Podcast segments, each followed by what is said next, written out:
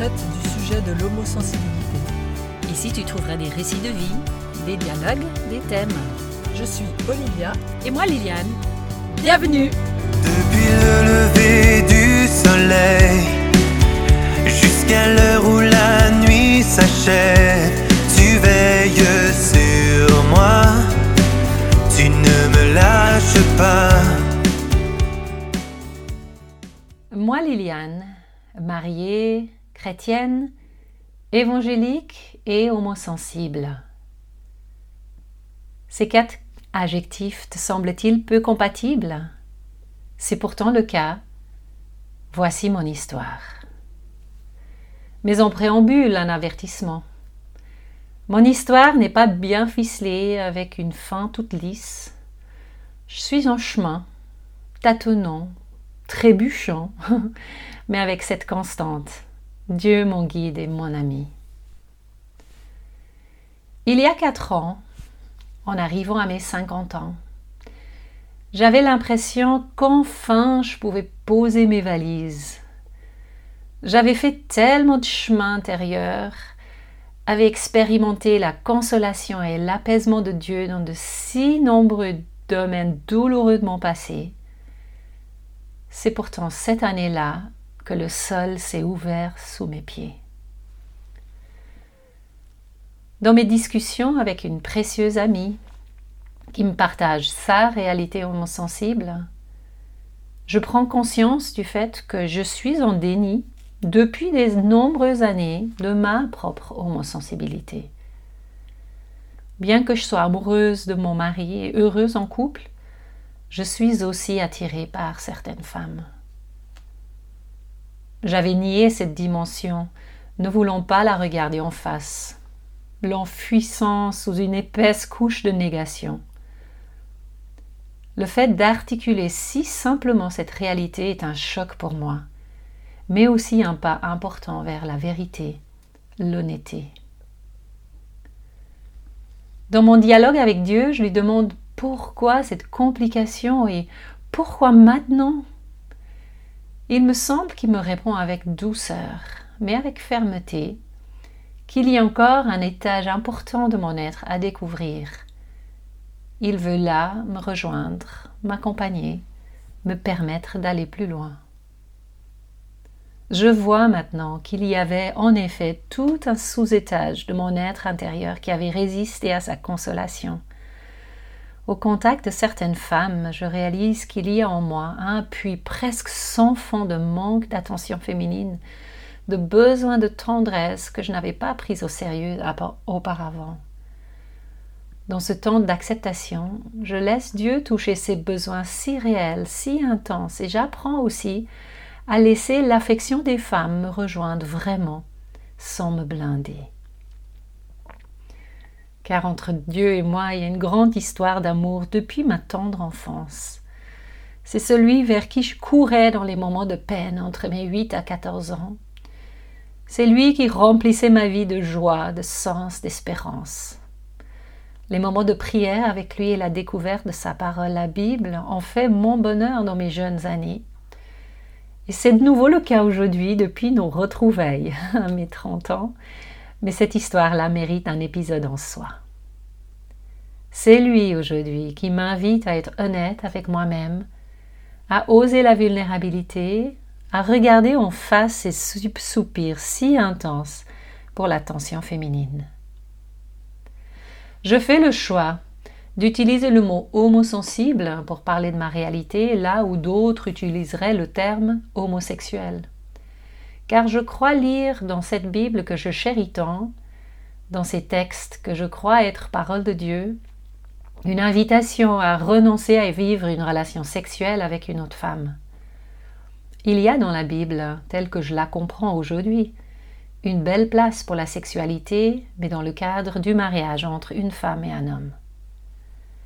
Pour moi, ce choix de renonciation sexuelle est double, car je suis mariée depuis 32 ans à un homme incroyable, que j'aime profondément et que je n'aimerais pas trahir par une infidélité. Je suis vraiment reconnaissant pour lui et sa capacité à intégrer cette nouvelle donne de mon homosensibilité. Mon mari est un homme vraiment exceptionnel. Je suis en route avec ces textes sacrés. Ils me poussent à des dialogues échauffés avec Dieu, car je vois autour de moi des personnes pour qui ce chemin d'une vie homosexuelle semble si nécessaire et évidente. Je continue à chercher mon Dieu qui promet une bonne nouvelle pour l'humanité. Je lui dis souvent Mais mon Dieu, je veux te prendre au mot. Mais révèle ce que tu veux dire par bonne nouvelle, s'il te plaît. À certains égards, tes recommandations pour les personnes homosexuelles semblent si exigeantes. Montre-moi ce que tu as prévu dans ton immense bienveillance. De nos jours, on n'aime pas faire le lien entre une cause et un effet dans ce domaine de l'attirance pour le même sexe. Et il y a de bonnes raisons pour cela. Pourtant, dans mon cas, je vois un lien très clair entre ces besoins abyssaux en moi et ma maman qui m'a terriblement manqué dans mes premières années de vie. Au contact de certaines femmes, de leur affection, de leur attention, un immense besoin se réveille au creux de mon être. Une soif d'attention et de soins qui m'ont manqué dans ma première relation avec la première femme de ma vie, ma maman. Car dans ma famille d'origine, il y a eu une grande blessure de la mère qui s'est transmise de génération et en génération et a causé des ravages sans nom. Je sais que ma grand-mère n'a pas pu être disponible émotionnellement pour ma maman, ni ma maman pour moi, et j'avais tout à mon tour répété ce cycle cruel sans le réaliser auprès de ma propre fille ainsi qu'à mes fils. Dieu merci. Aujourd'hui, nous en parlons en détail, ma maman, ma fille et moi, de ce thème. Nous en parlons beaucoup, nous en parlons souvent. Nous avons fait un long chemin de demande et accord de pardon ensemble. C'est un vrai cadeau que je savoure et pour lequel je suis si reconnaissante envers ma mère qui m'a ouvert ce chemin de réconciliation le soir de mon mariage à mes 22 ans. Mais ça aussi, c'est une autre histoire pour un autre épisode. À quoi ressemble ma réalité homosensible aujourd'hui? C'est un mélange. Il y a des moments de bonheur et aussi de douleur intense. Ce que je suis en train d'apprendre aujourd'hui, c'est que j'ai besoin de trois choses. Premièrement, de venir et de revenir à Dieu qui me rejoint dans ces parties hypersensibles de mon âme et de recevoir sa tendresse, ses soins si délicats, si doux. Deuxièmement, d'en parler avec un spécialiste de l'âme. Et j'ai le grand honneur d'être suivi par un psychiatre très attentif et respectueux. Troisièmement, d'être entouré d'amis qui m'aident à renouer avec ces parties exilées de mon passé. Des amis et des amis hétéros et homosensibles.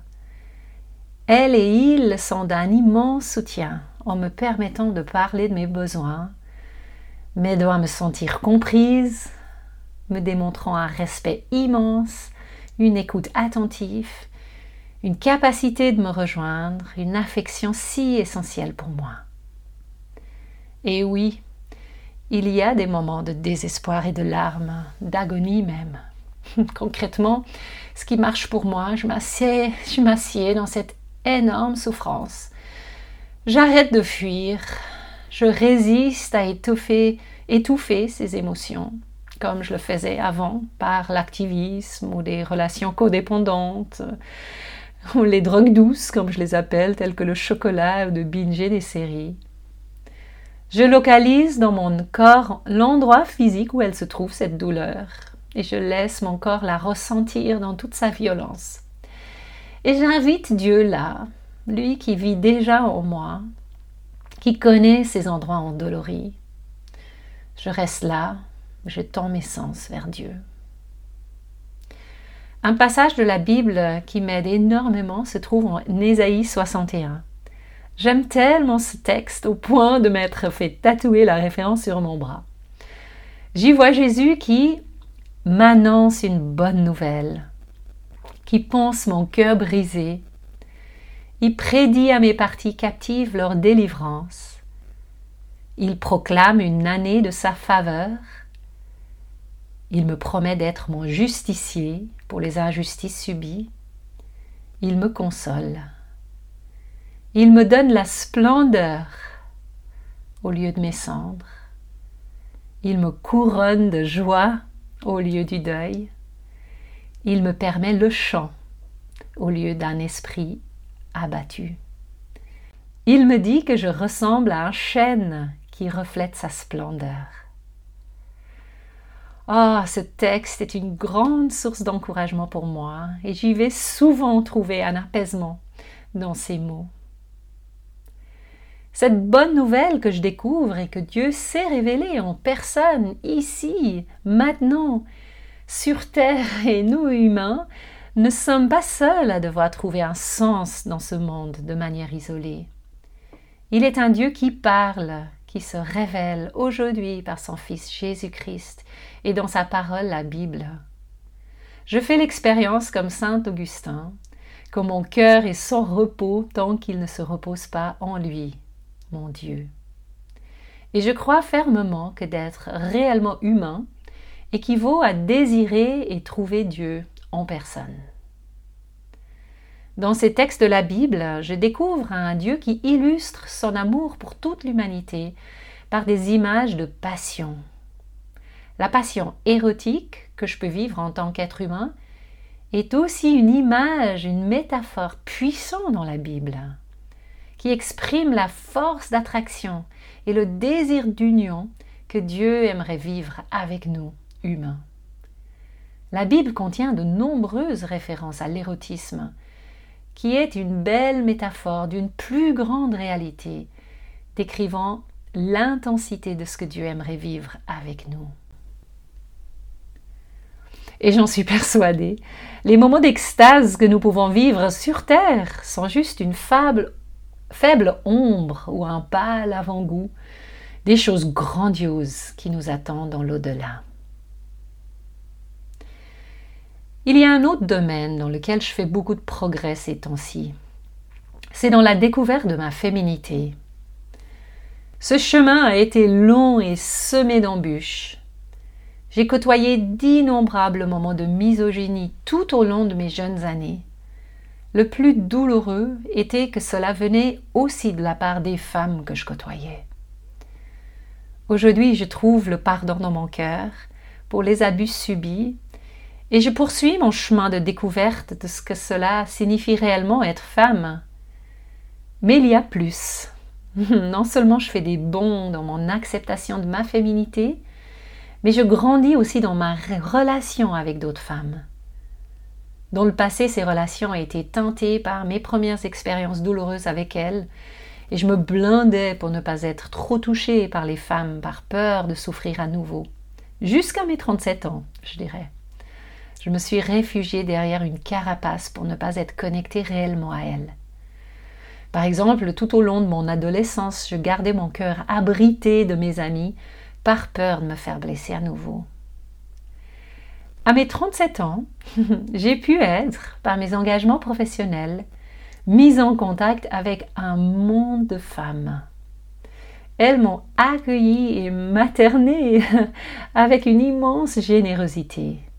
Je leur suis vraiment redevable pour tout le chemin que j'ai pu faire pour accueillir ma propre féminité.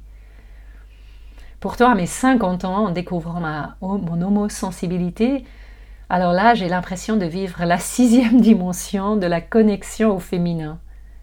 Je découvre un monde de femmes, elles aussi homosensibles, qui sont tellement authentiques, tellement vulnérables, douces sous leurs airs de dur à cuire, humbles et si belles, affectueuses. euh, oh, j'en reviens pas.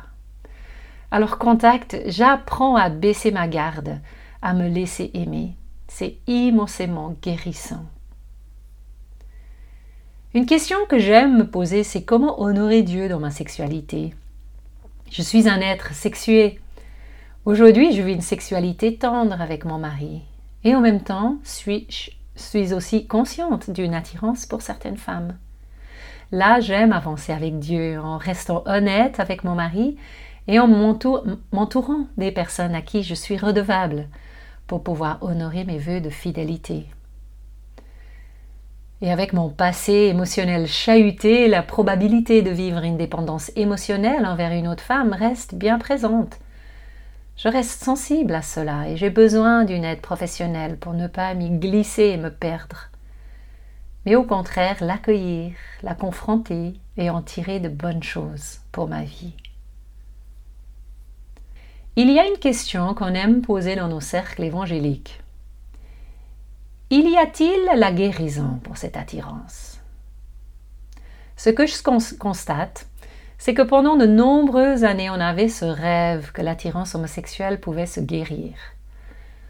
Alors, je connais des personnes qui ont constaté une accalmie complète de ces attirances, mais ce que je rencontre encore davantage, ce sont des personnes qui expérimentent pas la disparition de cette attirance un chemin vers un équilibre, oui, mais pas la disparition. Il y a dans nos églises un deuil à faire, d'un espoir qui nous a longtemps empêchés de considérer ce groupe de personnes à part entière, d'essayer de les comprendre, de voir leurs belles contributions, leur richesse, leur beauté. Ce que j'apprends, c'est que ces sensibilités peuvent être ma force je suis en un tout. Et cette part d'homosensibilité de mon être contribue à faire de moi la belle personne que je suis. Je rêve d'une Église évangélique qui accorde un accueil chaleureux à des personnes comme nous, justement dans ces aspects-là. Nous avons une belle contribution à offrir à l'Église dans ces thèmes, dans des thèmes tels que l'amitié, la vraie communauté, une obéissance radicale à Dieu, pour n'en citer que trois. Il y a eu, et il y a encore, l'homophobie parmi nous évangéliques. Il est essentiel d'en parler et d'accepter notre part de responsabilité.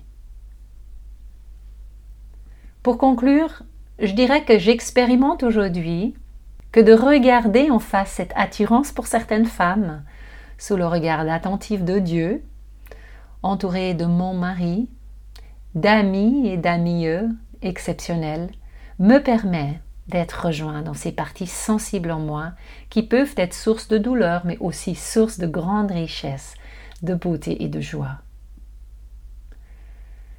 Alors, que faire de ce partage pour toi? Ma prière est qu'un bout de mon histoire t'apportera l'espérance dans le défi qui est le tien. Dieu est ici dans nos, vies, aussi complexes soient-elles, il n'a pas froid aux yeux.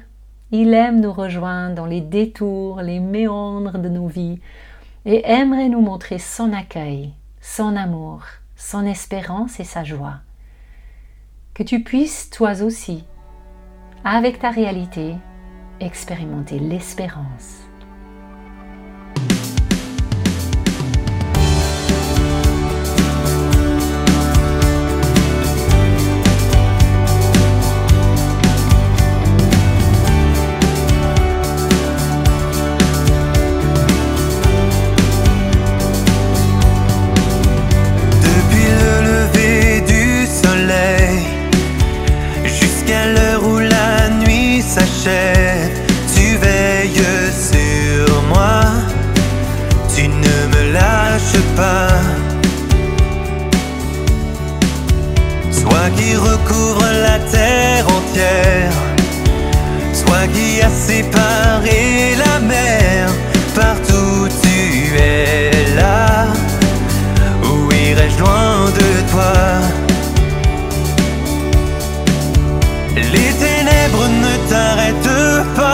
Preuve à la